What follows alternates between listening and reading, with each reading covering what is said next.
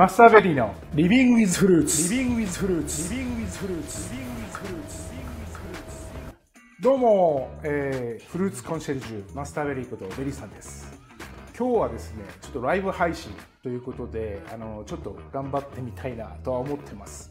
でですね、今回1回目、えー、もう終盤なんですけど、あのいちごをちょっとテーマにやっていきたいかなと思います。今日はあのクッキング、えー、いちごをですねえデザートをちょっと作ってみたいなと思ってます。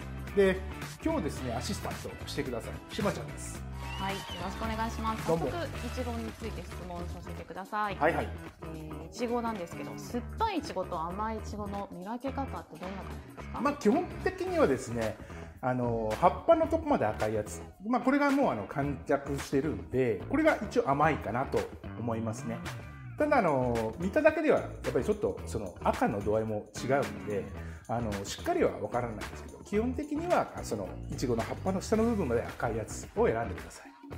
じゃあ大きいいちごと小さいいちごだったらどっちがうまいでしょう？大きいのと小さいのって水分量なんであの大きい方が結局その酸味をこう緩和してると僕は思ってるんでね、まあ、大きいいちごの方が甘いことが多いと思います。なるほど。そんないちごですけれども、はい産地で今ベリーさん的に一番熱い場所はどこですか？えっ、とねちょっと去年あたりから僕はその奈良奈良がですねあの古都華っていう品種を出してですねかなり頑張ってる。であとそのワンパックに3種類ぐらい3色入れたいちごも売り出したりとかあと1粒ものすごいでかいやつ出したりとかちょっとだこの辺の古都華が面白いかなと思ってます。なるほど。えー、そうしますと最近白いいちごっていうのもスーパーなどで見かけるんですけど、はい、これって美味しいんですか？えー、っとねまあ甘みとかは変わらないんですけどもやっぱその目から入ってくるその色っていうのもかなり大事なんであのその色味がちょっと白いんで甘さを感じなかったりとかうまさを感じなかったりすることはあると思うんでね。僕はやっぱ赤い方が美味しいと思います。なるほど、はい、私も赤い方が美味しそうには見ますが、はい、えーと、とここでちょっと子供さんからの質問、はい、いちごを買ってきて埋めてもいちごはお家で育てられますか？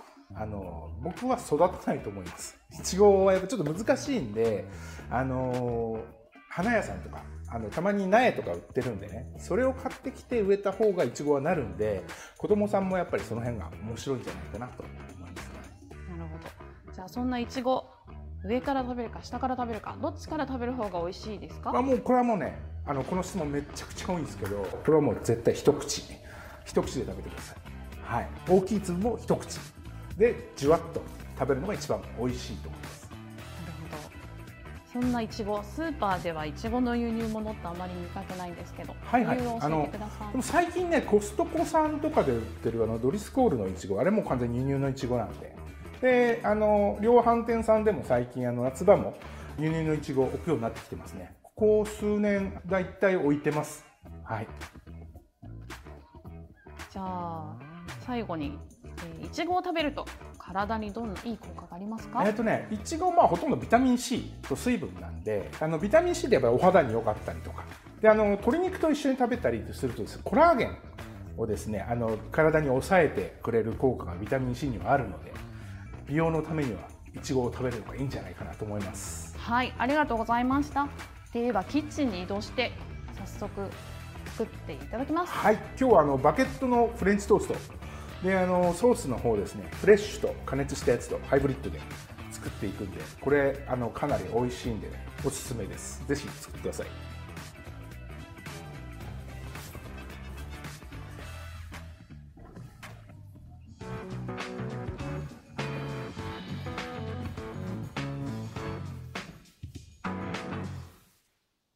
What's up? Welcome back my kitchen. ね、今日はライブ配信ということで、えっ、ー、と、バケットの、えー、フレンチトースを作っていきたいなと思ってます。えー、これ今日ちょっとまあ、長いんで半分ぐらいあのやってみようかなと思います。えー、料理界のジェダイマスター、マスターベリーです。よろしくお願いします。よろしくお願いします。えー、ベリーさんフルーツコンシェルジュってどんな仕事なのか教えてください。合間合間に質問します。えっとですね僕はですねまああの市場の仕事も長かったのがあってあの今料理家の先生たちがあの料理教室で使うフルーツだったりとかイベントで使うフルーツだったりとかそれをあの手配したりとかあとあの撮影の時に使うあのフルーツやなんかをあの手配したりとかしてますね。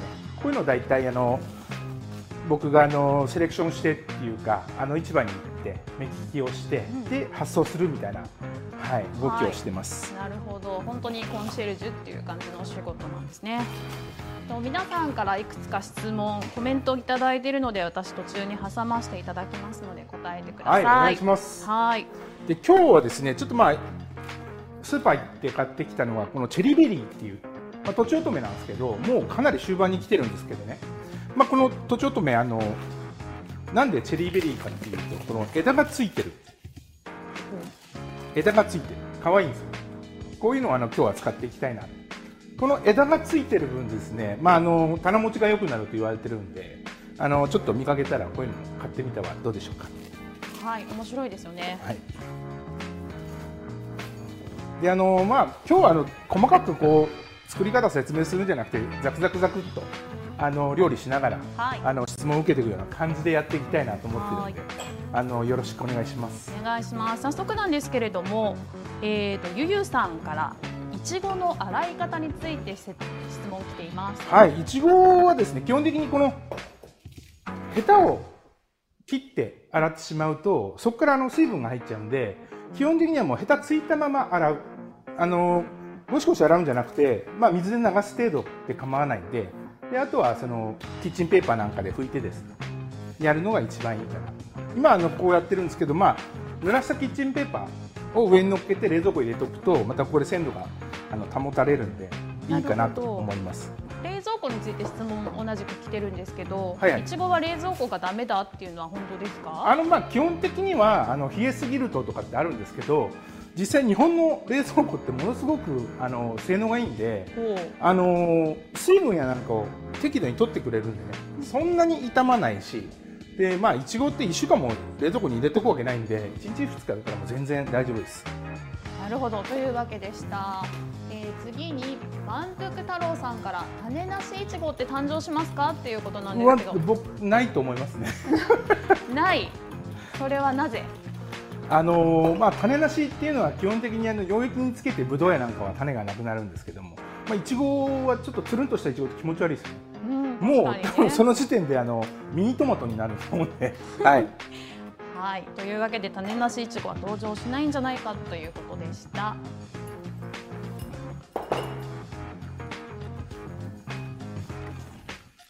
はい、さて今ベリーさん早速作っているんですが今やっていることをご説明いただけますか？えーと今あのざっくりあの溶液作りまして、はい、でまあこれにバゲットつけていくんですけども、うんうん、まあ、卵液ですね。はい、はい、卵液作ってですねまああのバニラエッセンスとかまあ本当のバニラあったら一番いいんですけど、うん、はい、まああの香りつけたりとかあのご家庭でやるときにはもうこれで十分じゃないかなと思って。はい。バニラエッセンスを入れました、はいでこれあのいちごを加熱してる間の時間ぐらいであのこれ漬け込むんで、まあ、あとはちょっとかけたりしてあのいけるようにしていきたいなと思ってます。はい、えーとですね調理の合間にまたいろいろ聞いていきたいと思っています。はい、すみません。はい。えー、早速子供がいちごを嫌いますっていうことなんですけど子供が食べやすい食べ方ってありますか？えーとですねもう結局は酸味のところがちょっと嫌がられちゃうのかなと思うんで、まあ、少しだけお砂糖であえてあげるとか、まあ、そういうのをするとあのお子さんでも結構バクバク食べてもらう。後でやるんですけど今日はちょっとあの、はい、あのコアントロ使うんで大人風な感じにはなるんですけど、まあ、これ、えーと、とレモン汁と砂糖といちごを混ぜてあげてでまああのパンケーキの上に乗っけたりとかするのが一番あのお子さん食べますね。はい。えーと、伊藤みなみさんからご質問です。甘いいちごの見分け方ってありますか？っていうことなんですけど。はい、まあ、基本的にはこの葉っぱの部分。葉っぱの部分のこの肩のところまで赤いやつ。これを選ぶのが一番いいですね、うん、はい。で、まあ、大体あのいちごを選ぶ基準っていうのはあの自分が住んでるところの近くのはい、いわゆるその県で作られたものを選ぶのが一番完着で届くんで、うんうんうん、例えばその東京にいて九州だとやっぱりあの棚持ち悪くなっちゃうんで、はい。ちょっと若めでもいで、うん。あの出荷するっていうこともあるんで。はいはい。あの住んでる一番近くの県の生産されたいちごが一番いい、なるほど、はい、棚持ちっていうのはお店に出てから時間が経っちゃうってこそうですねね。まあ輸送の時にあのこの皮が擦れちゃうとか、うんうんうん今の結構いいあの輸送の手段高いい。ちご屋なんかは、その輸送する時にこれが揺れないようにゆりカーブっていうパックがあってはい。あの擦れないようなあの輸送の仕方もあるんでね。はい。はい。高いいちごは確かにそういうのに入ってるのを見たことがありますね。さて調理も進んでいますけれども、えー、とゴーゴーくまさんから、えー、ご質問です。ざっと何分ぐらいパンを卵液に浸しますか？えーとですねもうこれ大体ざっくりなんですけどあのもうこうバゲットが吸ってるなっていう感じがあればうんうん。こうもうこれで染みてる感じになってるじゃないですか。もうこのぐらいで十分なんでもうこれでちょっと少し焼いていってもいいかなっていう状況ではあります。なるほど。大体もう中まで吸ってればもうそれで十分、中まで捨てれば十分、はい。外側の焼きも焼き目のついた皮のところが柔らかくなるまでとかっていうのはなくて。はそれはもう全然なくて大丈夫です。加熱してる時に結構柔らかくなるんで。はい。わかりました。えー、その他には、はい、同じくゴーゴーくまさんから追,、ね、追熟か。追熟はしないっていうのがいちごっていうことでいいんでしょうか？えー、と追熟はしないですね。色は濃くなります、おお、それはなんでですか？あれは多分あのその皮が酸化してるんだと思うんですけどど。まあ、基本的にはあの熟すってことはないです、うんうん。はい、ただこのこういうそのちょっと枝がついたりすると、はいまあ、熟す可能性はあるんですけどあまあ、でも基本的にはもうもいだ時点で熟成はもう止まってしまうと思います。ーはい、ということでした。はい、さらに、えー、品種によって使うのに向いている料理があるんでしょうか？変わるんでしょうか。あのーこれ品種って全く違うと思います。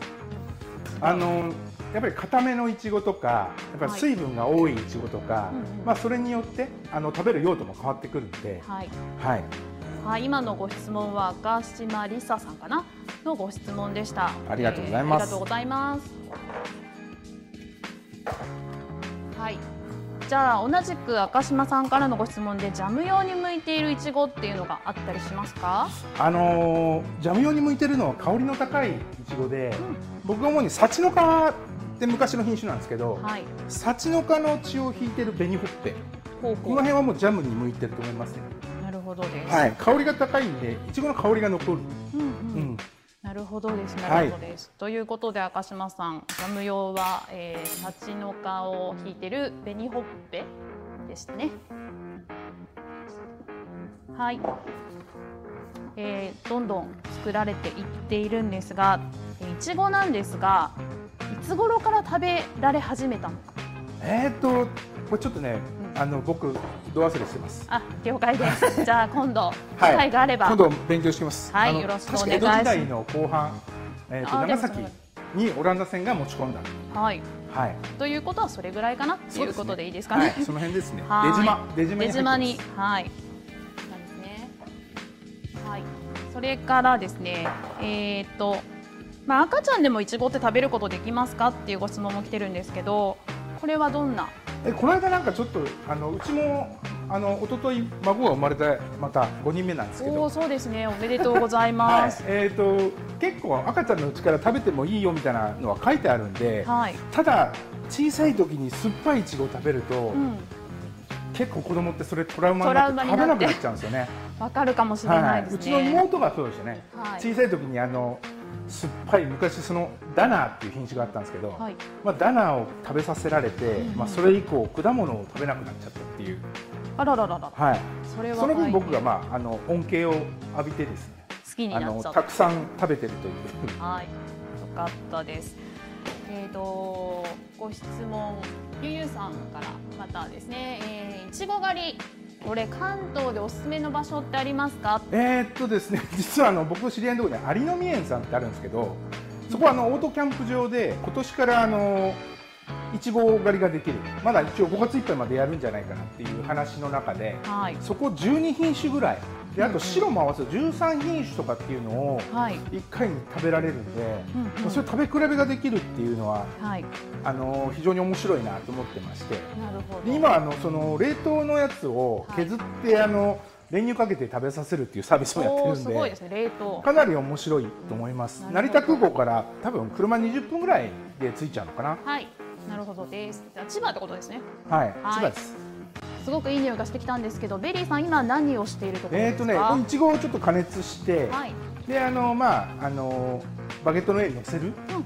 あのいちごをちょっと加熱加して熱してるんですね。はいで今回あの加熱したやつと、あとは加熱しないやつとフレッシュな。ハイブリッドであの作ってみようかなとはい。でこれ意外とあの前日とかにあの、計いろいろと計量しておけば、うんうんまあ、あっという間にできちゃうんではい。あの意外とおしゃれなんだけどもあの手軽にできちゃうよっていうなるほど。フレンチトーストですねはい。えっ、とそのいちごに今火を入れているところですが、はいだいたいどのぐらい？もう変な話今僕がいちご入れてうん5分も経ってないのかな、そうですね。これで5分全然あのぜできちゃうんではい。今こんな感じそんな感じ。見えるか見えるかな？見えるかな？はいすっごくいい匂いがしてきましたね。はいスタジオこれ内がでもこっちのあの加熱用のやつはもう火止めちゃうんでご止めちゃう。はいじゃあ5分程度ということになるかなと思います。だからもうさっきの領域も結局はもう5分ぐらいそうですねつけ。た感じですよ、もうちょっとかな。うんもうちょっとかな、はいもうちょっとかな。それをまあこう一回しみしみにしてしみしみにして、はい適宜ひっくり返しつつっていう感じですね。うですねはい。で一回ちょっと押して吸わせるスポイトじゃないですけど、うんうん。吸わせるような感じにすれば、はい。あのまたこう吸い上げるなるほど。わかりました。えっ、と私からの質問です。はいハッピービリーさんは、えーお孫さんは何人いらっしゃるんでしょうか？えーとですねうち孫5人いるんですよすごいですね。貢献しておりますそうですね。経済にはい人口増加に貢献していただいております。はい。そして、えー今は焼いてるゲットを焼いていきます焼いていきますね。はい。だんだんいい匂いがいろんな複雑な匂いになってきましたが いい匂いですよスタジオ中いい匂いがしていますえー、とですねいちごは取ってから何日後が美味しくなりますかって私聞きましたっけ？まあ、基本的にはあの美味しくなるっていうのは取って取ってからうん。流通的にはもう翌日には市場に入ってるんで、はい。ということはもう翌日市場に入っててあの皆さんのところに行くのはまあその日のうちに、えー、と量販店さんとか八百屋さんとかに納品されてはい。あのもう買って食べてる状態がまあ一番新鮮で美味しいんじゃないかはい。な、はい。なるほど。お孫さん5人っていうのに対して5レンジャーだっていう 謎コメントがチャムチャムさんからいありがただいていまとうございますすチャムチャムさんあのゴレンジャーってことは相当あのそうですねお年いかれてるんじゃないかなっていう、はい。今年行かれてるんでしょうか、はいわかりませんが。ありがとうございます。ご質問。さて、いちごの値段、価格についてちょっと聞きたいかなと思います。はいえーいちごの価格はどうして都都心だと？博多のとちおとめ1パック700円ぐらいで小田原だと2パック500円で売っているのでしょうか？みたいな。あもうあの市場に出荷されるいちごとはい。あの地域で売られてるいちごってもう商品がもう全く違うんではい。いわゆるその規格外だったりとかはい。あともう熟しすぎちゃって輸送に向いてないいちごっていうのはやっぱりその取れたすぐ近くのところで消費されるんで、はい。まあ、そこはもうお買い得な、あの価格で販売されてる販売されてる。はい、なるほど。そういうことなんですね。例えばですね、そういちご値段が上がるとケーキ屋さんの値段が上がったりとか、ショートケーキの値段が上がるとかあるんですかね。あの基本的には例えばクリスマスだったら、はいもう値段決まっちゃってるんですよああ、そうなんですか。確かにクリスマスとかお正月の前高いんですけど。だからその値段の状況を見て、うん今年は例えば 2L を使うのか L を使うのか、はいあと M を使うのかっていうのは、はいケーキ屋さんが多分やる前に考えてたりとか、ほー、なるほど。じゃはいあちょっと。で基本的にはそんなに上がらないようになってますね最近はうんうんうん。なるほど。昔僕がやってた時は本当に1000円超えたりあのザラだったんですけど、はい最近はそういうのあんまり見ないですねなるほど、なるほど。はいはい。えっ、とオランダありがとうっていうコメントが来てます。ちょっとと今おっしゃった 2LLM って何ですかってまあ大きさなんでしょうけどどういう基準でなんですかね。えーとね、各産地あの基準表があって、はい。い、わゆるこのサイズは L 重さもあるんですけど、うんうん。重さとサイズ、重さとサイはい、それでサイズ、あのー LMS とかズはい。2L とかはい。あのワンパックに入ってる、まあ、普通のパックですよね。うんうん。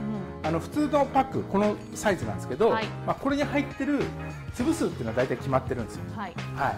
なるほどです。ちょっと今いい匂いがだんだん本当に本格的に染めてきたんですが焼き目はどのぐらいまでつけるんですかね？プッチさんからのご質問ですね。はい、焼き目ねちょっとあのー上が焦げる程度っていうか、はい。このまあ液体があのー焼けてちょっと焦げ目はつけるぐらいが一番いいかなと思うんですけど、うんうんうん。なるほどです、同じくプッチさんからいちごは冷凍保存ってできるんでしょうか？えー、と基本的にはいちごって水分なんで、はい。冷凍してあのー解凍してしまうと、うん。あのぐずぐずになっちゃうんではい。あの基本的にはあのーまあ、特殊なあの冷凍の仕方しない限りは、そのまま美味しく食べるということは難しいはい。ただあの冷凍することによって繊維が崩れるんで、はい。ジャムとかソースにするには一回冷凍した方がいいんです、はい、なるほど。今焼き目ってどんな感じか見せていただくまだこんぐらいですそんなにはい。あの強くやってないんで、はい、わかりました。えっ、と同じくえーゴーゴーくまさんからいちごのレシピってベリーさんどのぐらい持ってるんですかっていうご質問。あのーレシピっていうのは、まあ、そんなにたくさん持ってるもんじゃなくて、アレンジして結局何々の代わりにいちごつけましたっていうのをやったら、はい、あのものすごい数になると思います。ものすごい数になるそうです。えー先ほどはい、ゆゆさんからですね。美味しいいちごスムージーの作り方を簡単に教えてください。えっ、と美味しいいちごスムージーですねあの基本的にはいちごだけよりも、僕はバナナと一緒に作るのが一番いいかなと。ほうほうほう。はい、バナナといちごとあと蜂蜜蜂蜜。はい、これであの作ってる、まあ僕もあの毎日スムージー飲んでるんですけど、うんうんベースバナナですね。はい。蜂蜜の種類とかはなんかないですか？特にあ特に。何でも。はい。はい、というわけでした。えーそれからまた川崎りささんからジャムには冷凍した方がいいんですねということで先ほどおっしゃったようにそうですね。冷凍した方が作りやすいと思います。作りやすい。なるほど。というわけでした。で一応このぐらいの焼き目でもいいかなと。はい、先ほど焼き目はいどのぐらいですか？っていうプチさんの質問ですが見えますかね？あはい。あ、お、お、ちょっと。大丈夫です。はい。はい、結構いい焼き目がついているな。そうですね。でもこれこのぐらいあって盛り付けていきますんで、はい。では早速盛り付けに入っていただきます。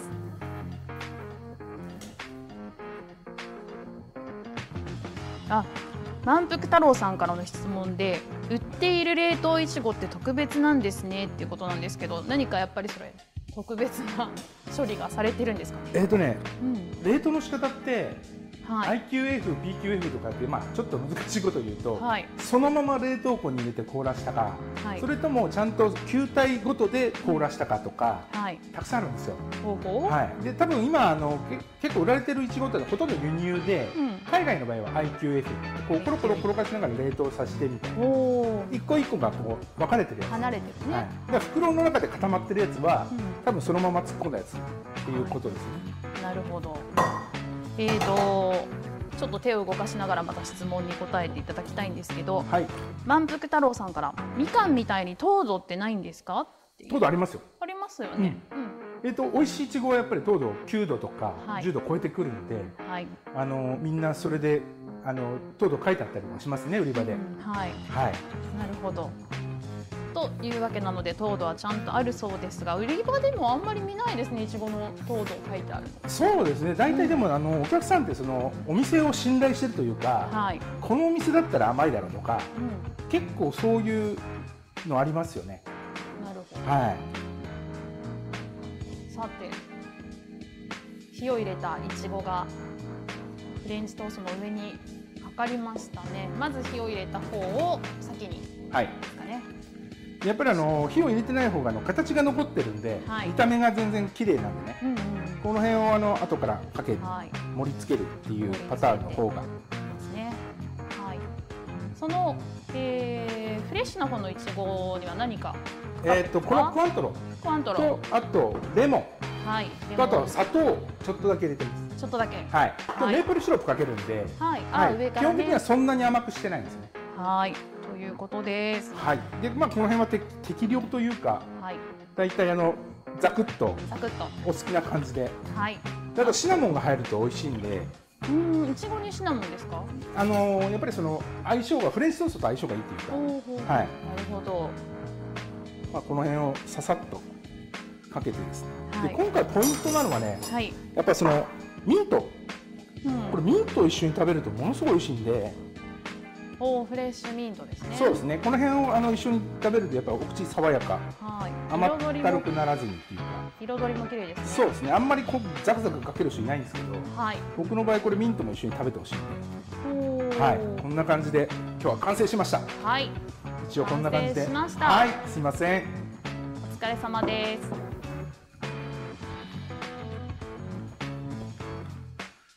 どうですか？ね美味しそうでしょ？うんいい感じですね。それミントも一緒に食べるんですね。そうですね。ミントを一緒に、に食べながら、じゃあちょっとフォークを。フォークを。試食をちょっとはい。ご自身でしていただいて、フォークとナイフを出して味の感じをですね。説明していただきたいかな。もう皆さんもワクワク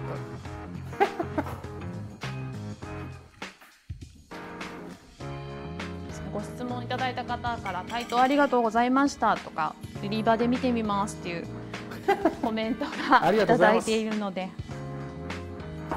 ここからちょっとちょっとワイルドにザクッといっちゃいます。ねワイルドに。はい。はい。ではセルフ試食タイムということで。セルフ試食タイム。はい。美味しそうって言われてます。はい。これミントも一緒に。ミントも一緒いきます、はい。美味しいです。あ一口。うん。うん。うまい。ヤミうん。美味しそうです。はいこれも簡単にできるんで皆さんもちょっとハイブリッドで、本当ですね、うん、このフレッシュと加熱のやつと一緒にやるとやっぱ味が広がるんでね。深みが。これ絶対面白い。あのフレンチソースになってると思います。はい。やっぱあのシナモンいいですね。シナモンがすごい効いてる、効いてる。うん、結構短時間でこんなに素敵な感じに仕上がって あのね本当ですね。香りまでお届けできないのがはい。残念なぐらいです。もうなんかもう初めにこう食材だけあの作っちゃえばもう大丈夫だと思う。のではい。今日はこのチェリーベリーでバケットフレンチトースト作りました。それでは皆さん頑張って作ってください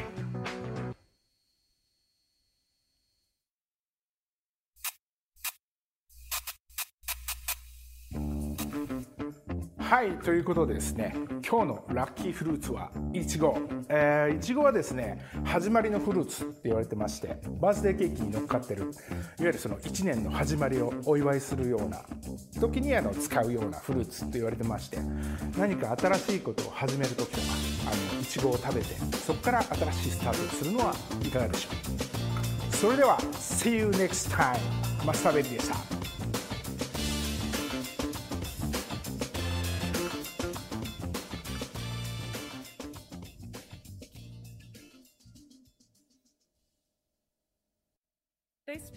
Was brought to you by Love Book Studio Channel